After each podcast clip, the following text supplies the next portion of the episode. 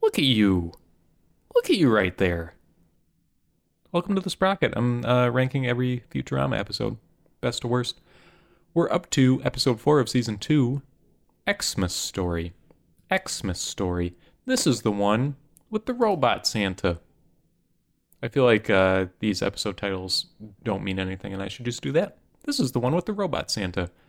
Um, we begin, of course, in the Alps or in a snowy place, and we have this extremely weird. So the setup is the Planet Express crew are on a ski trip, of course, um, but we start with like this weird Conan cameo where Conan, his head is doing stand up. Like, did he? Did Matt Groening owe him something because he was a writer on The Simpsons?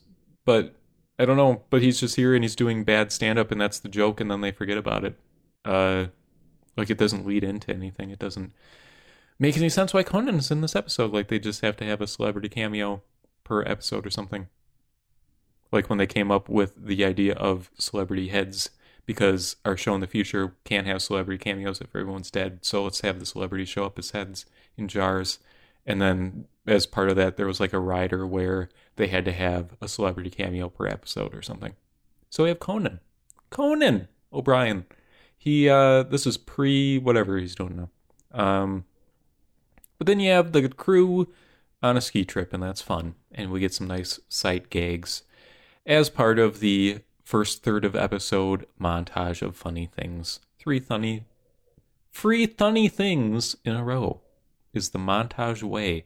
And uh, I really like this image of uh, Zoidberg and whoever on a broken ski lift, but the ski lift is like mag rail floating ski lift, but they're just like floating in midair because it's broken.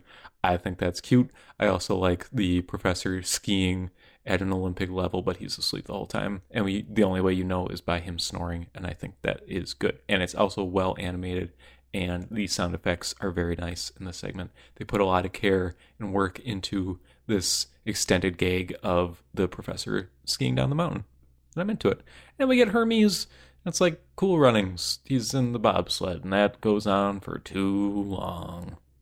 Um, but the whole thing about this, I guess, this whole ski trip is just kind of setting up that it's winter and people are sad. And you know who's sad?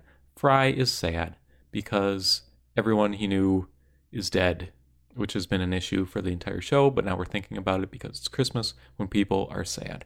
And I don't think this works um, my favorite Christmas movies have a very bittersweet feel to them. It's a Wonderful Life being my favorite, um, and that movie deals with like crushing existential despair in a way that Fry being kind of sad on the couch does not tap into. Uh, Leela gets a little closer because she doesn't have anyone on Earth, and you get this great little scene of her flipping through her terrible uh, photo album of just her terrible, pitiful life. Um, and that, that works a little, a little bit more than Fry being a yuckle like he normally is. Um, made me think though. I mean, we're kind of digging here. We're starting to get the Leela backstory a little bit. They show her at the orphanum. Orphanum. Wow. Wait, is it really just called orphanage? Is that word just orphanage? Anyway, it's an orphanarium here in the show.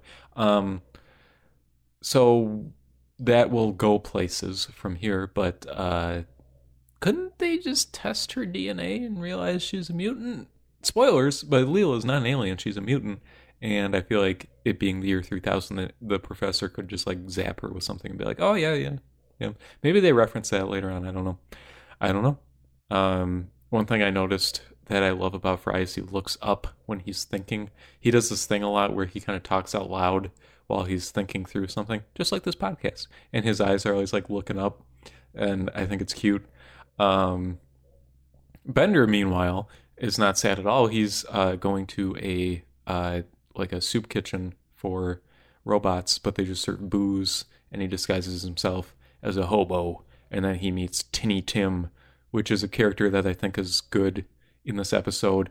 Like so many of these side characters, good in this episode, don't need him to come back, but he does. And he also kind of, I feel, sets the show on the path to Hermes' son and the professor's nephew or whatever is going on there, which are characters I think are terrible. So not a big fan of Tinny Tim, but Tinny Tim does have some great lines in this episode. Um, I really like Fry's relationship with the pet bird he buys for Leela. I think it is extremely relatable as someone who has had pet birds, where I just hate birds almost immediately because all they do is just squawk incessantly and try to just make as much noise as possible. It's like having a kid, but trapped forever in the body of a screaming one year old, and also they're expensive. Um, and then we come back to the Planet Express office, and uh, the professor and Hermes are just naked sitting there, which is a problem I had with Fry being naked and just sitting there but I feel like this is even worse because the professor, this the naked professor running joke through this episode comes from him being like, "Oh, Fry, you're old fashioned. Your notions of modesty are are out of date." But that was after Fry was naked, so it doesn't make any sense for Fry to be naked, and then it doesn't make any sense for the professor and Hermes to be naked. I hate this gag of people being naked around other people in the future I hate it. I hate it. I don't think it's funny no matter how you get to that that X on your treasure map. I think it sucks. Um, but then the bird escapes and Fry must get it. And then this sets up a scene I think is really uh, creative and wonderful, which is uh, we're so used to these action scenes happening on like a clock face, and to have the clock face be digital, I think is fantastic. So Fry is dangling from a digital display and then it changes through the digits. It's just great. It's just great. Can we call numbers digits? I'm going to do it. Numerals, digits. Anyway, he's doing that, and that make me good. Um, and then you have this kind of reconciliation between Fry and Leela, and I just don't, I really don't like the way this relationship's set up because it's just predicated on both of them being lonely, and I don't think that's a good reason for a relationship to exist. Uh, maybe it becomes more nuanced as time goes on. I don't remember, but this feels like kind of one of the first major steps towards that relationship, and it's it's completely just them being lonely, and yikes.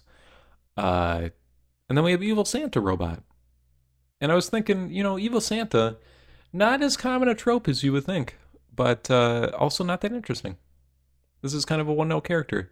Um, I if you, I didn't realize there were more Robot Santa episodes because it's the same jokes over and over. Um, but this is the first, and uh, he has weapons and he hate people and he shoot. Not a fan.